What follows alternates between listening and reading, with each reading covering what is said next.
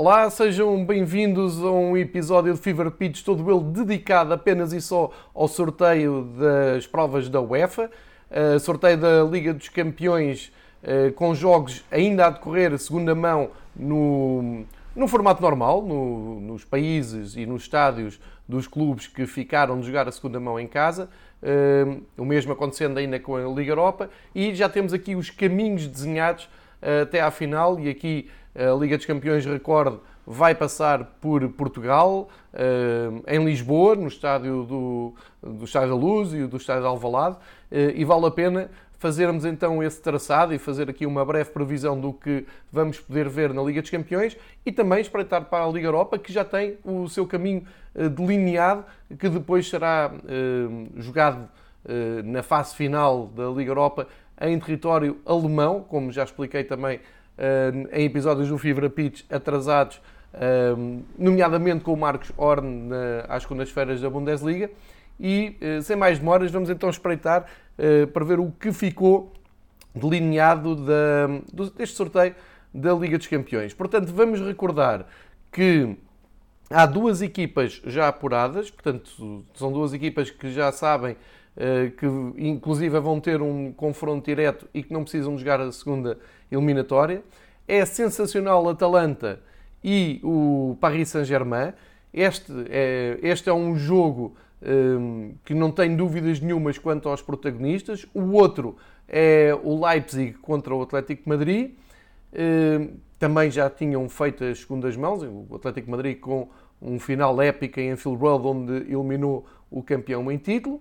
Um, e, portanto, só aqui nestes dois jogos já temos as duas grandes surpresas da Liga dos Campeões deste ano, a sensacional Atalanta e o Leipzig da, Bundesliga, eh, que vai disputar aqui o seu jogo com o Atlético de Madrid. Menos, hum, menos claro ainda, porque lá está, ainda tem que jogar as segundas mãos, vamos tentar prever o que vai acontecer e imaginem este quadro uh, da Liga dos Campeões com aquele sistema de a tabela do lado direito e a tabela do lado esquerdo, ou seja, no caminho do lado direito vamos ter o Leipzig contra o Atlético Madrid, Atalanta contra o PSG. Os vencedores desses jogos defrontam-se na, nas meias finais. Uh, e isso aí é claro.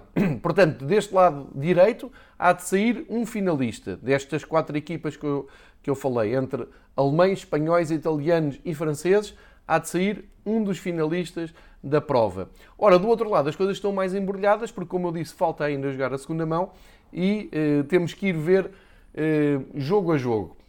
Vamos olhar então para o, o primeiro eh, casamento de, de emblemas temos aqui ainda um confronto direto por decidir entre Manchester City e Real Madrid. Quem vencer, ehm, quem fechar a eliminatória, porque ainda se vai jogar eh, a segunda mão, quem fechar esta eliminatória vencedor, vai defrontar o vencedor da eliminatória Juventus-Lyon. Ora, o Juventus está, a Juventus está em desvantagem, trouxe aquele resultado de 1-0 ehm, de França, vai ter que dar a volta em Turim à eh, eliminatória para se apurar para as meias finais.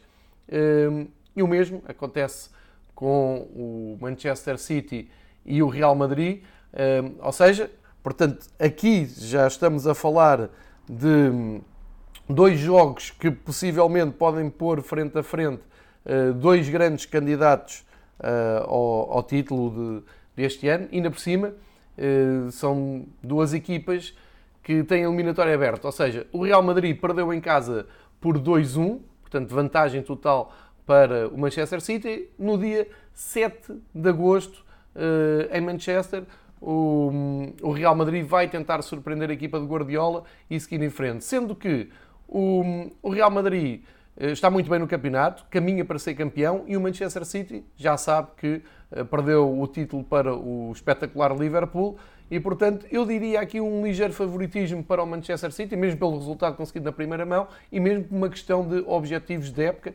Eh, uma chegada à final da Liga dos Campeões eh, conseguiria dissipar um pouco o nevoeiro que foi eh, o campeonato muito, eu diria, frustrante que, que os adeptos do, do City tiveram. Ora, quem ganhar este embate vai, vai, vai ter que jogar com os Juventus ou Lyon. É verdade que os Juventus têm uh, uma desvantagem de 1-0, uma, uma desvantagem perigosa, porque se o Lyon marcar em Turim, o gol pode valer por 2, segundo a regra antiga da UEFA. Mas aqui temos uh, algo, um cenário que não se passa no outro confronto. A Juventus caminha para o seu título confortavelmente, uh, com altos e baixos, temos explicado isso às quintas-feiras com o Rui Miguel Mel, no, nos episódios do Fever Pitch dedicados à Série A. Mas a verdade é que a Juventus está a jogar, está em competição, uh, ainda tem vários jogos pela, pela frente até este compromisso europeu e o Lyon já não sabe o que é jogar há meses. O futebol em França parou e isto, aliás, contra a vontade do, do presidente do Lyon, sempre muito crítico em relação à decisão do governo e da, da Liga e da Federação Francesa de Futebol. E, portanto, isto pode criar aqui, pelo menos no quadro teórico, uma grande vantagem para as Juventus, que terá que ganhar por dois golos de vantagem em casa, e parece-me, com estas condicionantes, que será perfeitamente possível a Juventus dar a volta e seguir para as meias finais, onde, ainda por cima, está a contar com o Cristiano Ronaldo numa subida de forma espetacular, tem marcado nos últimos eh, jogos quase todos, tem Dybala, Dybala em grande forma, tem Quadrado a aparecer a marcar golos. Enfim, a equipa, quando está bem, eh, é assustadora do ponto de vista de eficácia ofensiva. Agora, jogos como aqueles de Milão, em San Siro, eh, com a AC Milan, mostram que eh, está longe de ser uma equipa imbatível. Eu diria aqui favoritismo às Juventus, dou também favoritismo ao City, muito pela vitória em Madrid, mas Real Madrid e Lyon terem uma, têm uma palavra a dizer. Mais o Real Madrid, porque vai embalado e vai moralizado um, com a provável conquista da La Liga, uh, do que o Lyon, que é uma incógnita, não sei uh, como é que vão fazer para uh, adquirir os índices físicos necessários para um confronto desta natureza. Ora, voltando à, à divisão esquerda-direita de caminhos até à final, quem ganhar este confronto irá defrontar o vencedor de quatro. Temos aqui quatro emblemas ainda em disputa. Ora, Barcelona, Nápoles, também segunda mão para, ainda para realizar, e ainda um, Barcelona-Nápoles, e agora estava aqui a andar para trás, Bayern com o Chelsea. Ora, podemos começar exatamente pelo Bayern com o Chelsea. O Bayern já terminou a temporada, terminou com uma dobradinha, foi campeão, venceu a taça. Uh, depois da retoma, uh, foi das equipas mais eficientes, juntamente até com a Atalanta e com o Real Madrid. Uh, tem, tem estado num nível muito, muito, muito interessante. eu penso que o, o Bayern, com o resultado que conseguiu na, na primeira mão, uma vitória clara por 3-0 em Londres, já no longínquo mês de fevereiro, eh, dia 25 de fevereiro, tem praticamente o apuramento garantido. De qualquer maneira, o Chelsea, depois disto, eh, voltou ao campeonato, voltou com muita qualidade. Tem sido uma, o Frank Lampard tem sido uma das boas surpresas uh, da, da, época em Inglaterra. Estão a fazer uma reta de final de Premier League interessante, têm, têm estado a, jogar bem e uh, tem algo que o Bayern agora já não tem há, há uma semana, que é ritmo competitivo. Vão continuar a ter a Premier League eh, segue eh, ainda no campeonato e também na taça, e portanto pode haver aqui um, uma ligeira vantagem para a equipe inglesa de chegar a, a, Munique e ter ali um pouco mais de ritmo. De qualquer maneira, o Bayern não vai facilitar. Sei que neste momento estão a gozar um, eh, um período de duas semanas de férias, de pausa, todos os jogadores, e vão voltar fortes depois para o treino para preparar precisamente esta uh, segunda mão.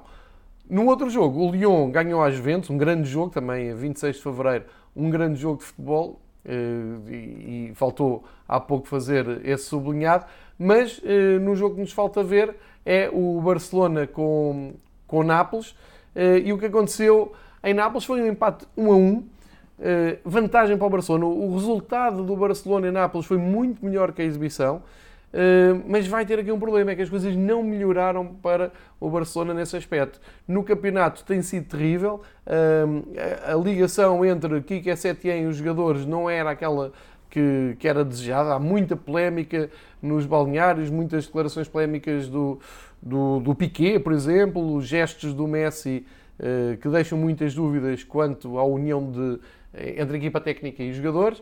Eh, e é um Barcelona que praticamente entregou o título ao Real Madrid, isto ainda vai ter que se confirmar. Por outro lado, o Nápoles é uma das grandes surpresas de, desta retoma, porque com Gattuso à frente, por incrível que pareça, arranjou um equilíbrio entre equipa técnica e jogadores, depois daquele motim que levou ao despedimento do Ancelotti. O Nápoles volta da, da paragem da quarentena como um triunfo na Taça de Itália, de todo inesperado. Portanto, ganha um troféu a Itália, tem a época já um, perfeitamente uh, justificada. E estão a fazer na, na Série A uma, um fim de temporada muito, muito interessante, um, jogando um futebol também vistoso, um trio de ataque uh, muito eficiente, bons resultados, estão a jogar sem pressão, estão ali outra vez nos lugares de apuramento para a Liga dos Campeões e a verdade é que tem uma segunda mão para disputar com o Barcelona, onde não foram inferiores na primeira mão. O resultado é mau porque é um empate com golos e, portanto, o Barcelona, se empatar 0-0 em casa, sabe que passa. Mas eu não ponho de lado a possibilidade do Nápoles ir marcar a Camp ainda por cima, nestas condições uh, tão peculiares, sem público, uh, e com um Barcelona uh, muito aquém daquilo que, que se esperava.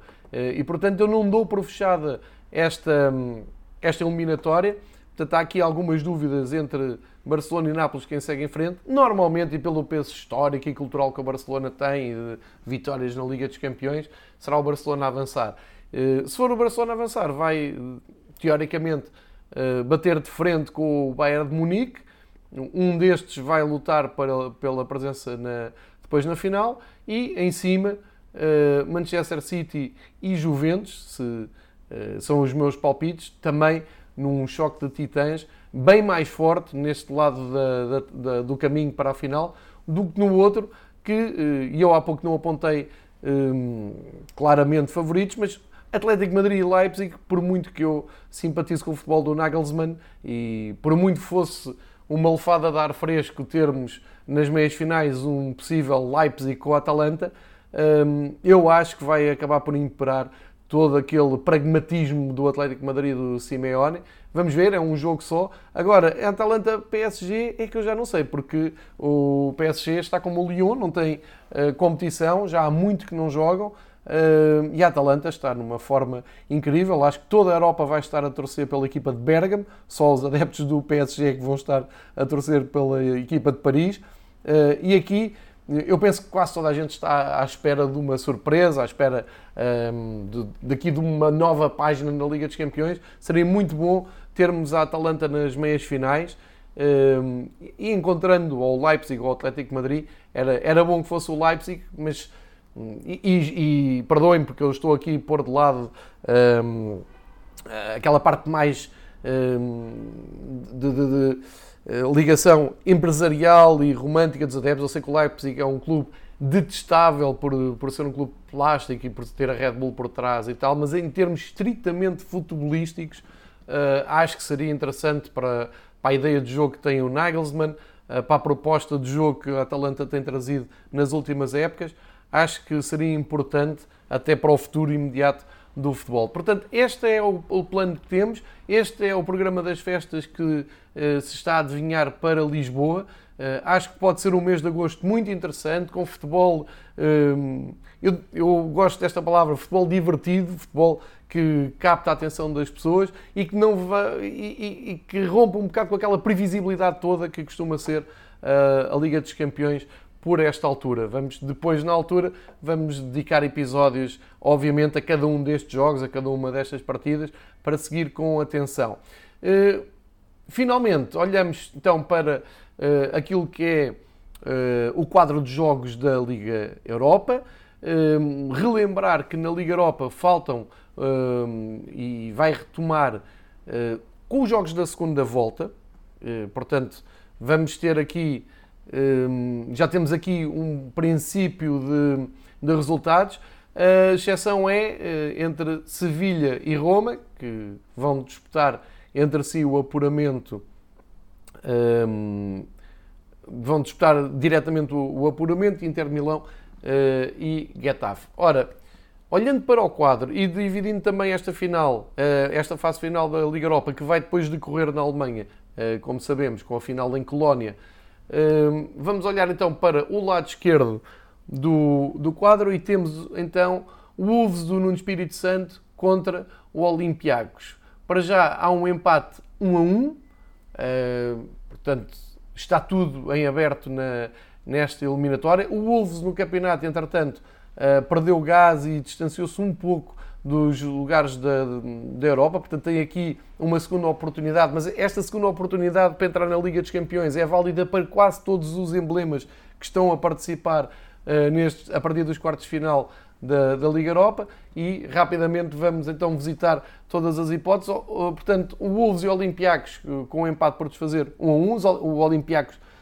um, da Grécia, um, enfim, pode ter aqui, pode surpreender e chegar uh, pela primeira vez em muitos anos umas meias finais de uma prova europeia.